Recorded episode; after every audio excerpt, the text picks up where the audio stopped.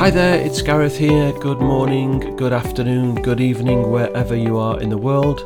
Welcome to my brand new podcast called The Thinking Biker. Thanks so much for listening in, and welcome to this episode.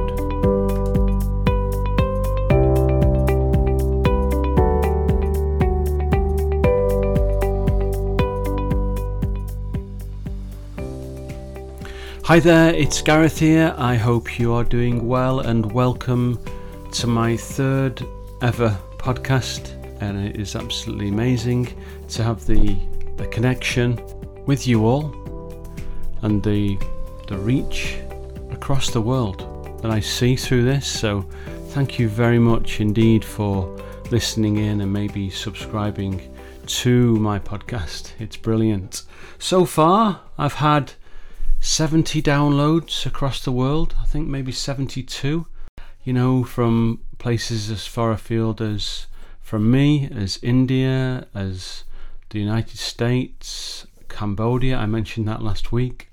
Uh, Spain, Czech Republic, Netherlands. So it's absolutely wonderful, uh, and other other countries too as well. So it's absolutely wonderful for people to be listening to me from across the world. Um, I know that in Cambodia, as case, for example, my daughter was over there uh, traveling with her boyfriend recently, and when I launched the podcast, I let her know, and obviously she, uh, well, not obviously, she did download it, but that was just two of them, and it does say on my data uh, dashboard that six people actually listened to it. So she must have maybe had four other people there who, who maybe downloaded as well. But uh, I'll have to ask her about that.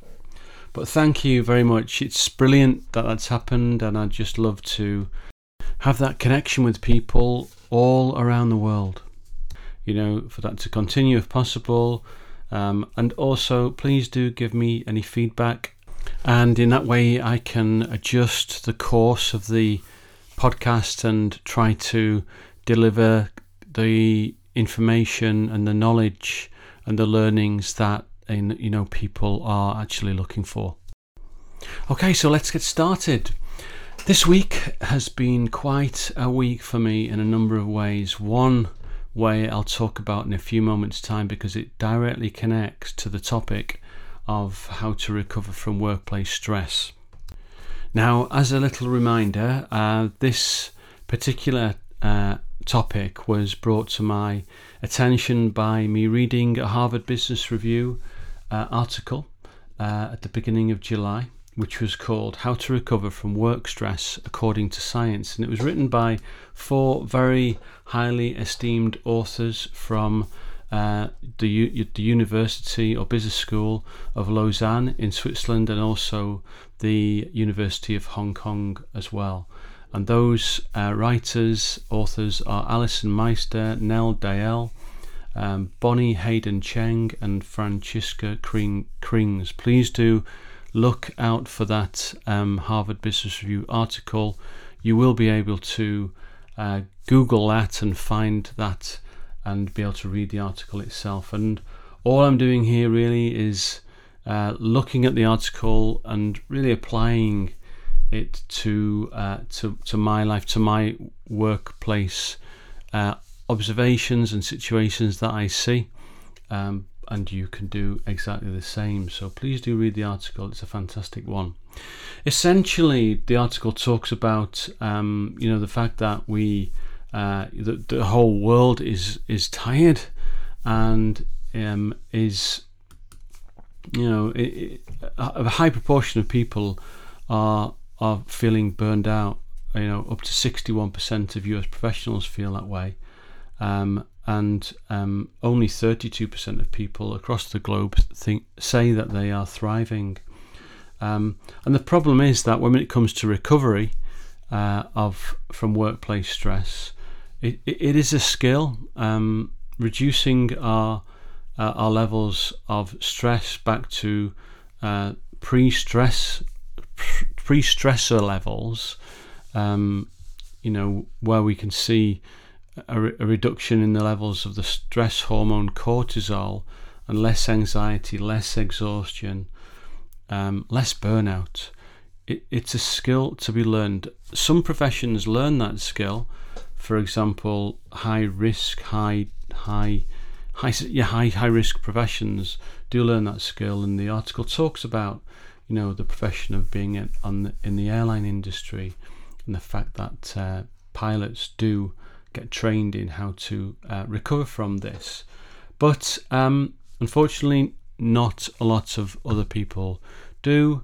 And there is also a paradox at play, which is the paradox of recovery, which really is that just at the moment that we need to recover and reset the most, i.e., when we're absolutely most depleted of our resources, then it's exactly at that moment in time that we're very, very unlikely to actually recover and we're more likely to slide quickly into a negative cycle of working longer hours and taking fewer breaks.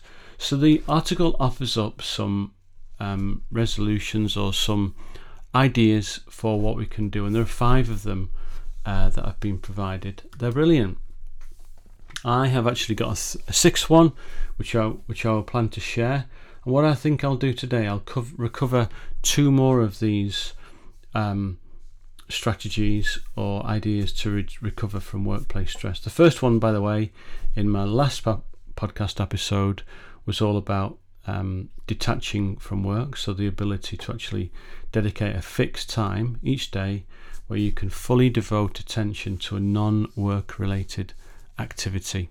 That is strategy number one. Strategy number two is planning in micro breaks into your workday, short breaks of approximately 10 minutes, and planning those in, and they're surprisingly effective for recovering from daily work stress and various job demands. And apparently, if we were to plan micro breaks, micro breaks earlier in the day, they contribute to greater recovery. So that gives some ideas for how uh, we should go about planning our mornings, for example. Okay, so that's what I covered in the last podcast. In this podcast, I'll cover the next two strategies and tell you a little bit of a story about that's related to my week as well. So, strategy three is about personalizing your recovery activity. And the article describes an example from the chief financial officer of a global events company who said that they used to take part in their partner's hobby during their free time so that they could spend quality time together. But in reality, that actual hobby, you know, brought about a feeling of dread in them. So it didn't actually contribute much towards that person's stress reduction at all. So that person then changed their uh, their, their uh, hobby activities to do what w- worked for them rather than what, what worked for their partner. So, in this example, they do gardening where they while their partner um, learns guitar, and then they carry out or carve out time to spend together after both of those events, which sounds like a really nice thing to do. Um, the same thing uh, can apply in work. For example, during our work uh, lunch break, we may feel compelled to go and sit with co workers and chat over lunch, but that's good if it boosts our stress recovery. But on the other hand, some workers, um, you know, are less keen, or some of us are less keen about socialising over lunch, but do so anyway um, to, if you like, go along with a little bit of peer or group pressure or company culture. But um, that actually can deplete our energy levels at the end of the day. So, uh, so it's important to try to personalize our recovery activities. Um, I, I, was talking to a friend last night on our book group and shared this um, this description or st- story or article with them and they said, yeah, it's important. You know, not ev- not everybody is different, Gareth, and so we need to, you know, what what works for one person may not work for another. So it's about trying to be mindful and and uh, mindful in respect of designing our own uh, recovery activities rather than going with the flow. Obviously, sometimes that's very very hard, but um, even that, if that can be done for a small fraction of our, our time at work, then that would be beneficial. So that is strategy number three. Um, and strategy number four is one which I've been really practicing this week in a big way. Um, it is about prioritizing high effort activities rather than low effort activities. If we think back about to strategy number one, which is around detachment, and just imagine that being, you know, a, finding a place of stillness and and you know maybe even doing some meditation or some you know some relaxation breathing techniques in a very very um, quiet and low energy environment. That's strategy number number one. Strategy number four is prioritizing high effort activities. Now, um, to give you a little bit of insight into my week, um, I mentioned earlier it's been quite a week. Well, um, a slight departure from this topic, but I will promise I will bring it back. For many years, I have I have done okay at controlling my fitness and weight. Um, although I'm tall, I'm six foot two.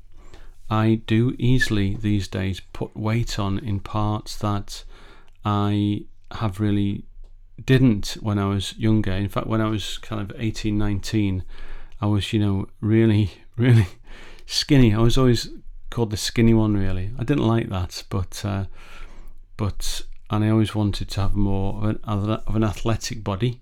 It didn't work out that way, unfortunately.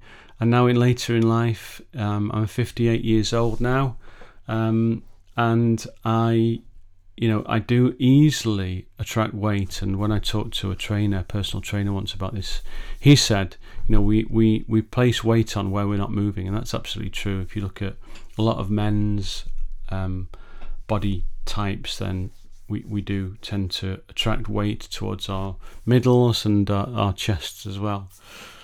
So uh, that's happening, and um, it's a it's a real challenge to try to prevent that. Um, so down the years, I've done I've done okay. As I say, I've not done great at, at trying to do something about that.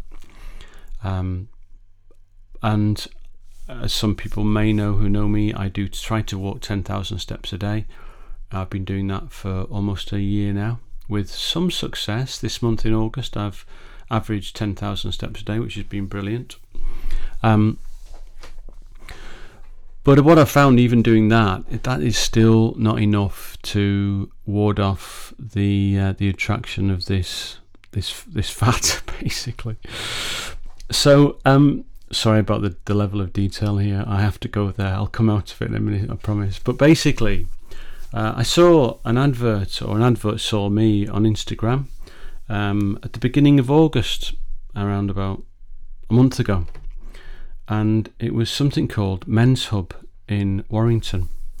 Uh, and if you're in, on Instagram or Facebook or need can can Google, then if you Google Hub Warrington, you will see what this is all about. And so I just thought it was in an afternoon of kind of um, resignation, really. One afternoon on a Saturday afternoon, I thought, oh, I'll, I will, I'll, I'll reply to this uh, form that was on Instagram to fill in, and filled my details in, and then no, no sooner than, or no longer than something like ten minutes later, I was, I was called and um, what initially struck me, first of all, was that the person who called me wasn't a salesperson. It was just a, a, a really nice bloke, you know. And and so I had a chat with him, and then had a think about signing up. And then I spoke later on to. Um, I got a call back about a week later. Uh, I'd, I'd arranged to have a call back about a week, week later, and I decided to sign up to a, an induction to men's hub in Warrington. What the concept really is, it's quite quite interesting. It's very different than any of the gyms that I've been before, and it's effectively it's um, it's a it's an exercise program and it's uh, a nutrition program as well, a, a diet program as well, uh, and also there's a very strong um, sense of community for uh, for people who go together. So uh, what happens is you you train together in a group of around about um, I think on the induction night there's 25 guys there, um, all sorts of uh, ages and sizes and type type of people um, doesn't really matter, does it? But everybody with the um, with the kind of goal, as was expressed to me in this that second and the first follow follow calls from from both Jacob and Kieran when they called me, was that it's all about men's health and extending our lives and doing something about it while we can. Uh, it's quite inspirational to go along, to be honest with you. I've been along to two training sessions so far. Um, it's quite inspirational to see the other men who, just like me, are trying to do something about um, their health. Uh, it, it's not easy at all, and this is where the the connection comes back to me for the uh, prioritization of high effort activities because these training sessions are they are pretty pretty uh, intense, I would say. Um, but you know, the end of it, you feel great. Um, the guys all help you through it. The coaches are amazing. Um, the camaraderie, you know, there's something really special going on here.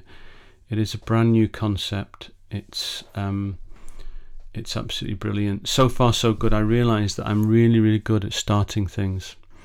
Um, and you know the the the proof of the pudding is in making it last, isn't it? So you know, and I'm pretty sure that with certainly it won't be the the gym or the guys who let me down. It'll be me who lets me down by not going along and continuing with this. But I'm committed to the first four weeks at least, um, and um, in the first week believe it or not, my starting weight was 15 stone 2.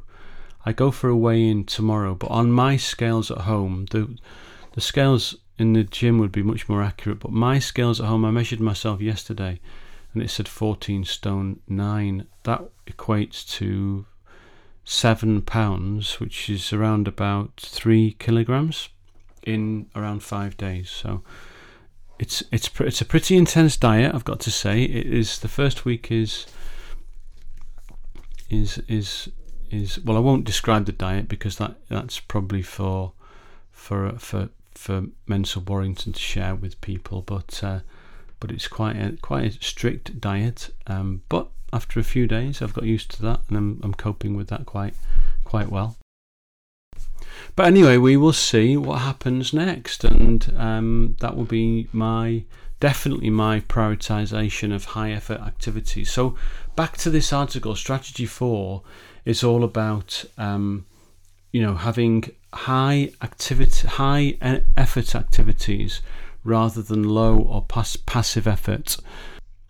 So high high effort activities can also be if if we're not dis- disposed to doing you know gym sessions or fast walks hikes or swims then other activities that that can be helpful for recovery in this high effort uh, strategy can be mastery experiences. So they are experiences that ha- require a high level of dedication focus and time. Um, these are the there's the same resources that actually zap you of energy during the day, but if you can draw on those during non-work activities, that they will actually benefit your recoveries, your recovery, and those sorts of activities that can be um, achieved through uh, pursuing a hobby, for example, learning a new language or laying, learning to play the violin, etc. And in my particular case, and I mentioned this in my uh, talk, my, my podcast last week, my particular case, that's for me getting out on my motorbike because um, in that moment, then the thing that I absolutely love and enjoy about motorcycling is that it takes 100% concentration because any level of distraction from that concentration means that I would be introducing risk into my riding and you know I want to go out have a nice ride and come back every time and um, give myself the maximum chance of doing that. And by complete focus um, and dedication uh, then you know the thinking biker in me knows that um, it, it's about uh, it's about that, and it actually does. It does do this. It does help my stress recovery when I get back from a ride because you know I feel absolutely great about the ride afterwards and you know I, am I think I'm approaching or kind of have almost stumbled on um, in a kind of a very uh, unexpected way um, a stress recovery strategy uh, through motorcycling uh, without even kind of knowing knowing it, knowing the theory behind it, or knowing or think or knowing there was any science behind it. It just felt intuitive to me, but uh, but it is actually true. It does really really help.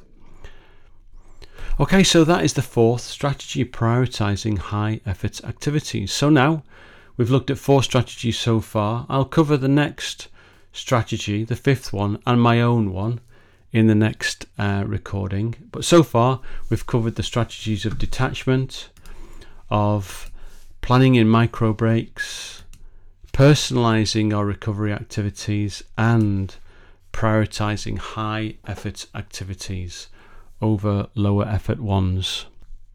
So, I hope that is helpful. I hope that you are enjoying the Thinking Biker podcast there's always a story related to motorcycling, isn't there? I always say that to people. I can always bring motorcycling into most topics, um, but especially this one seems to be really, really relevant. Um, I will be back next week with the next part in this little mini series, and then um, I will be talking about after that another topic that is very close to my heart and is probably very uh, appropriate. There'll definitely be uh, links to me and my motorcycling then because I'm going to talk about something called Ikigai. I won't say any more than that except to say um, Google I K I G A I Ikigai, and I'll be talking about that in the episode after next week. So I shall sign off for now. It's absolutely amazing and wonderful to have you listening. Uh, I hope that you have a great week. Do take care. Do try to practice at least one of those stress reduction activities. Thanks again for listening in. I really do appreciate it. Um, and I shall see you in the next episode. Bye bye.